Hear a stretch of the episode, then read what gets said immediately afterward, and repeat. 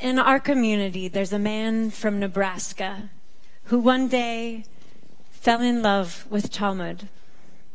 He also fell in love with a Jewess, a Jewish woman. As if, yeah, he fell in love with a Jewish woman. And with all of this love, he decided it was high time to naturalize as a Jewish citizen at Romemu.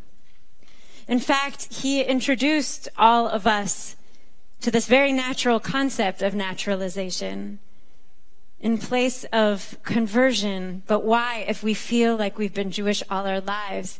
It's naturalization, right? A few months ago, this community member was diagnosed with a fatal degenerative disease, which he refers to as his one way ticket. Shortly after receiving the diagnosis, he picked up the phone, he called everyone he knew, and he said, It's time for me to begin my thank you tour. And that's exactly what he did. He thanked everyone in his life for the ways in which he was transformed, big, small, whatever impacted, he thanked.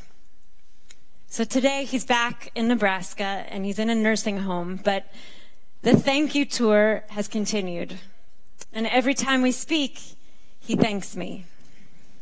It's hard to receive sometimes, but it's powerful. Even through the phone, his voice reverberates with life, with presence, with gratitude. He's alive with passion to learn, to thank, and to bless.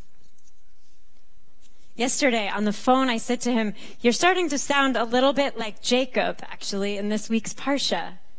How so? He asked. Well, Jacob, like you, teaches us how to say goodbye.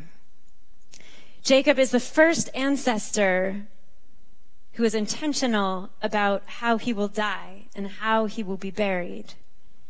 And he models, according to the rabbis, this kind of aliveness in the midst of darkness. So we encounter Jacob at the beginning of this week's Parsha, and he is dying. This is the first deathbed scene in the entire Torah, and it's full of pathos and love, vulnerability. It's one of the most intimate and powerful scenes in all of the Torah. Jacob lies in a place of diminished strength and vigor He's so far from his prime, he doesn't remember what prime looked like.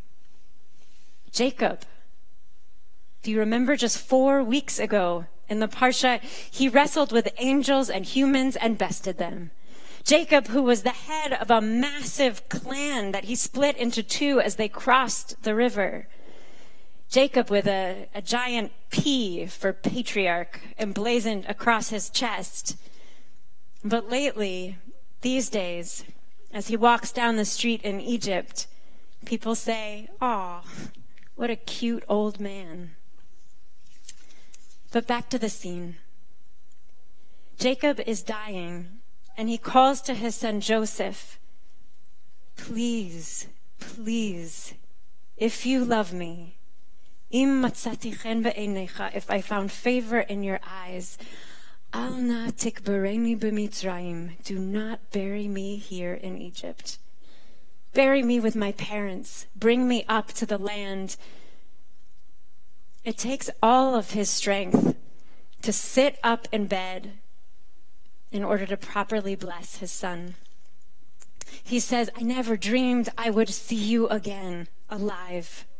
And here I am with your children. This is the first time in the Torah that anybody is chole, that anyone is sick. Before Jacob, you made it to about 170, and as Avivah Zornberg put it, you sneezed and then you died. but Jacob, he's like us. He dies like us. He suffers like us. He's in pain. And at one point, when he doesn't recognize his grandchildren, it seems like he may have early stages of dementia. We feel his loss of dignity in getting old. As the Midrash succinctly puts it, Joseph, he spent his first 17 years nurtured by Jacob. And Jacob, he spent his last 17 years nurtured by Joseph. As Shakespeare put it, the last scene of all is second childishness and mere oblivion, sans teeth, sans eyes, sans taste, sans everything. And yet, and yet, this parsha begins with Vayechi Yaakov. Jacob lived. Vayechi Yaakov be'eretz Mitzrayim shva esrei shana. Jacob lived in Egypt for 17 years, and the midrashes teach these last 17 years where he seems so weak, so diminished, where he's in Egypt, far away from home. Egypt, a place that is known for where only bad things happen. These 17 years are where Jacob truly lived. He came alive. Before then, do you remember from last week when he arrived in last week's Parsha in Egypt? He gets off the chariot. Pharaoh greets him and Jacob says, my years have been lean and bitter. This man who arrived on the scene last week was not alive. He was grumpy. And for years after losing Joseph, he stopped living. We hear him repeat the phrase over and over that he is going down to Sheol. He is to Sheol. He's going, not Shaul, to Sheol, to the place of darkness, to death. But here in Egypt, which is the place of darkness, against all odds, he is more alive than the previous 30 years. The Hasidic master, the Sfat Emet, says that Jacob is plugged into the root of all life, the thing itself. In this scene with his son Joseph, Jacob comes alive. I don't know, maybe do you know people like this? Bursting at the seams with life, living with full meaning in the face of deep uncertainty, or even very clear, dark certainty?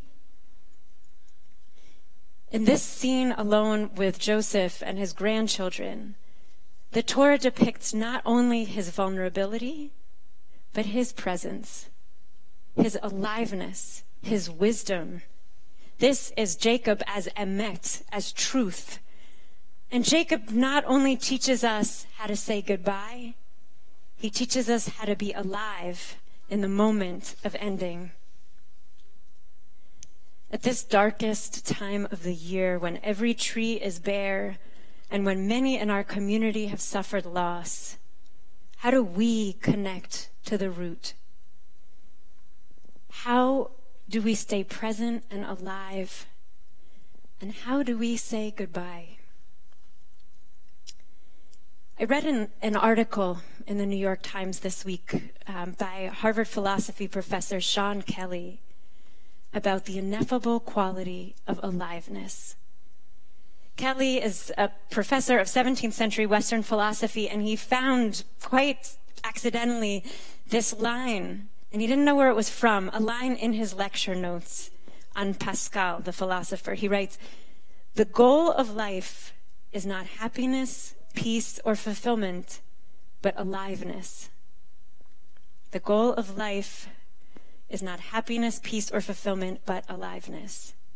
And he goes on to write as he's trying to unpack the very elusive quality of aliveness. He says, When you really feel alive, your past, your present, and your future somehow make sense together as the unity they have always promised to be. It is the validation of what came before, just as it is the preparation for what comes after. I want to add another attribute of aliveness. We know it when we see it, and we can recognize it in others and like a yawn, it can be passed from creature to creature.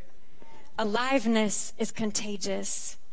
That spark we light from one person to the next, like the shamash from Hanukkah two weeks ago. I need a little more Hanukkah Torah, but we light each other. And we also know that aliveness does not positively correspond to physical beauty, to youth, to material possessions, or to health.